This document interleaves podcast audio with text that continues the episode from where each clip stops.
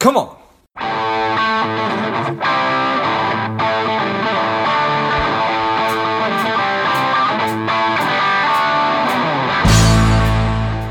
Spending too much time on social? Is your daily screen time over two hours? Are you a little bit overweight? Not saving enough money? Any or all of these are familiar. Strive could be for you. The Strive two week online boot camp will help you to detox your mind, body, and money, getting you on your way to a happier, healthier, wealthier, and more confident life.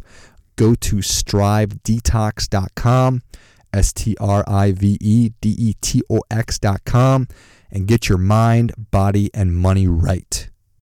They'll try, but they can't. They wish they could, but they can't.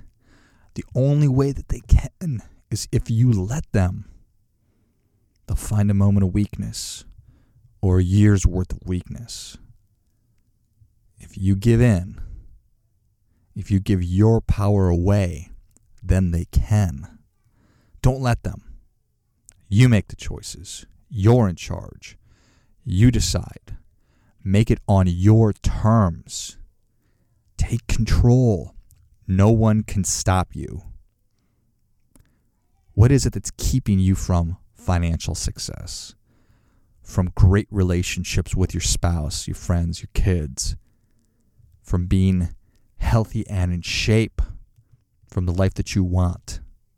It's you. Shift your thinking. Question is not who will let you, it's who will stop you. That's for sure one of my favorite quotes. And I just, just came upon it in the last couple of years. The question is not who will let me, the question is who will stop me. It's an Ayn Rand quote. I'm not endorsing Ayn Rand by any stretch of the imagination. It's just a great quote. And I think that that really kind of sums me up.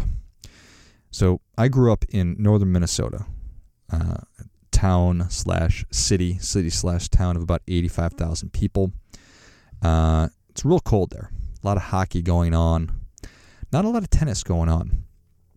And my folks split up when I was five, and so my mom raised me, and my brother and I, is a couple years older than I am, we uh, we played hockey like everybody else.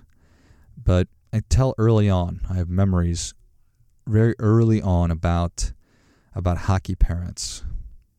And if you're from Minnesota, you know what I'm talking about. If you're from Indiana, you know what basketball parents are. If you're from Texas, you know what football parents are. If you're from, you know, there's baseball parents. I'm sure that there's soccer parents. There's dance parents. Just there's politics. There's BS. There's nonsense. There's teeth grinding, maddening behavior that people engage in, uh, particularly when it's around their kids and some kind of a, a team or athletic endeavor.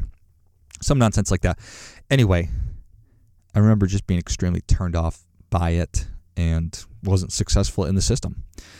And fortunately for me, my mom dropped me off at a tennis court one summer, uh, kind of like the little community tennis center, and I just I fell in love with it. I fell in love with the uh, with the autonomy of it, with the individual nature of the sport, with the lack of politics. Because in Duluth, there weren't that many people playing tennis, so um, so it was not a very very crowded space.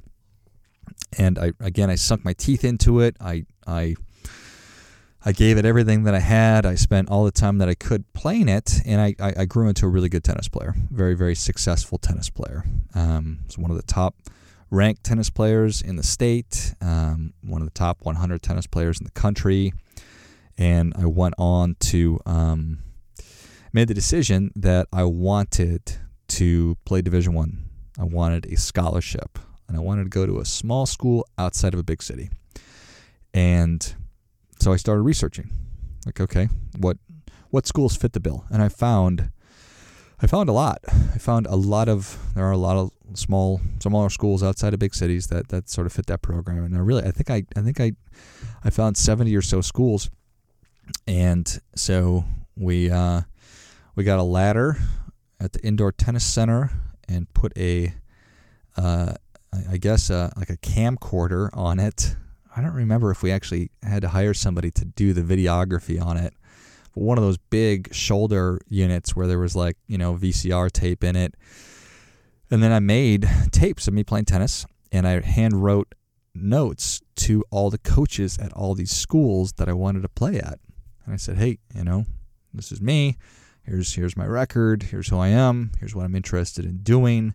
Is there an opportunity to uh, to come play at, at your school?" And certainly got got good feedback back from everybody. I think most people do respect initiative, and ended up uh, accomplishing my goal of everything that I wanted. I got a scholarship, Division One, uh, at a school called Valparaiso University, which is a small liberal arts college in uh, northwest Indiana, about hour hour and a half out of Chicago. So checked all the boxes, uh, did that, and tennis for me, it's it's it's been a wonderful uh, door opener. Um, but it's taught me so much. It's taught me so, so, so, so very much. And above and beyond anything else, it taught me that, you know, I'm not going to wait around to find out if somebody's going to let me. I'm just going to go ahead and do this. I'm going to do whatever I want. Let's see if somebody's going to stop me.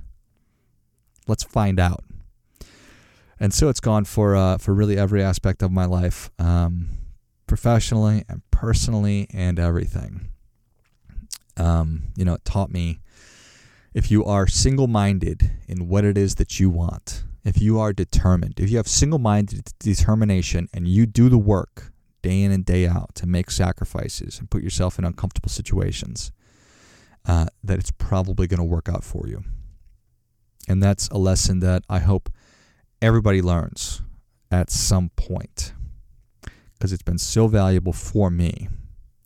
So, what does that mean for you? Decide what you want, commit to it. Don't let anything or anyone stop you from doing it.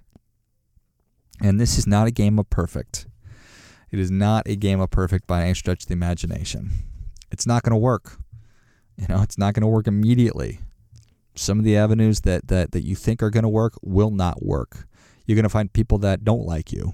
And this is not groundbreaking stuff that I'm dropping on you right now. If you're a human being on the face of the earth, you will have interactions with some of the other earthlings that will not go well. I'm just saying. Don't let those dead ends stop you from your ultimate goal of where it is that you want to go. Just reverse course, reassess, and figure out how it is that you're going to get there. You're going to slip up, you know, and this this is this goes for every aspect of your life. Again, from personal finance success, saving money, you're going to make mistakes. You're going to buy things that you shouldn't. You're going to overspend. You're going to go way off your budget. Um, you're going to stop exercising. You're going to overeat. You might be overeating right now. It's the holiday season. You're going to have rocky relationships with your spouse, with your kids. That's going to happen. Expect it. When that happens, you simply need to refocus, to hit reset, like I talked about last week. So when you do slip up, rein it back in, recenter yourself. Stop waiting for the phone to ring. Stop waiting for somebody to tap you on your shoulder and discover your brilliance. Stop waiting for the right market or the right time or the right person to walk in. Stop waiting for someone, something to give you permission. Stop waiting for the timing or the circumstances to be perfect. They will not be. The time is now. You do it now. Figure out who you are and remind yourself of that daily. Figure out what it is that you want and remind yourself of that daily. And then get to work on it. If you do this, eventually, you do this every day, no one can stop you. Do your part by doing your best.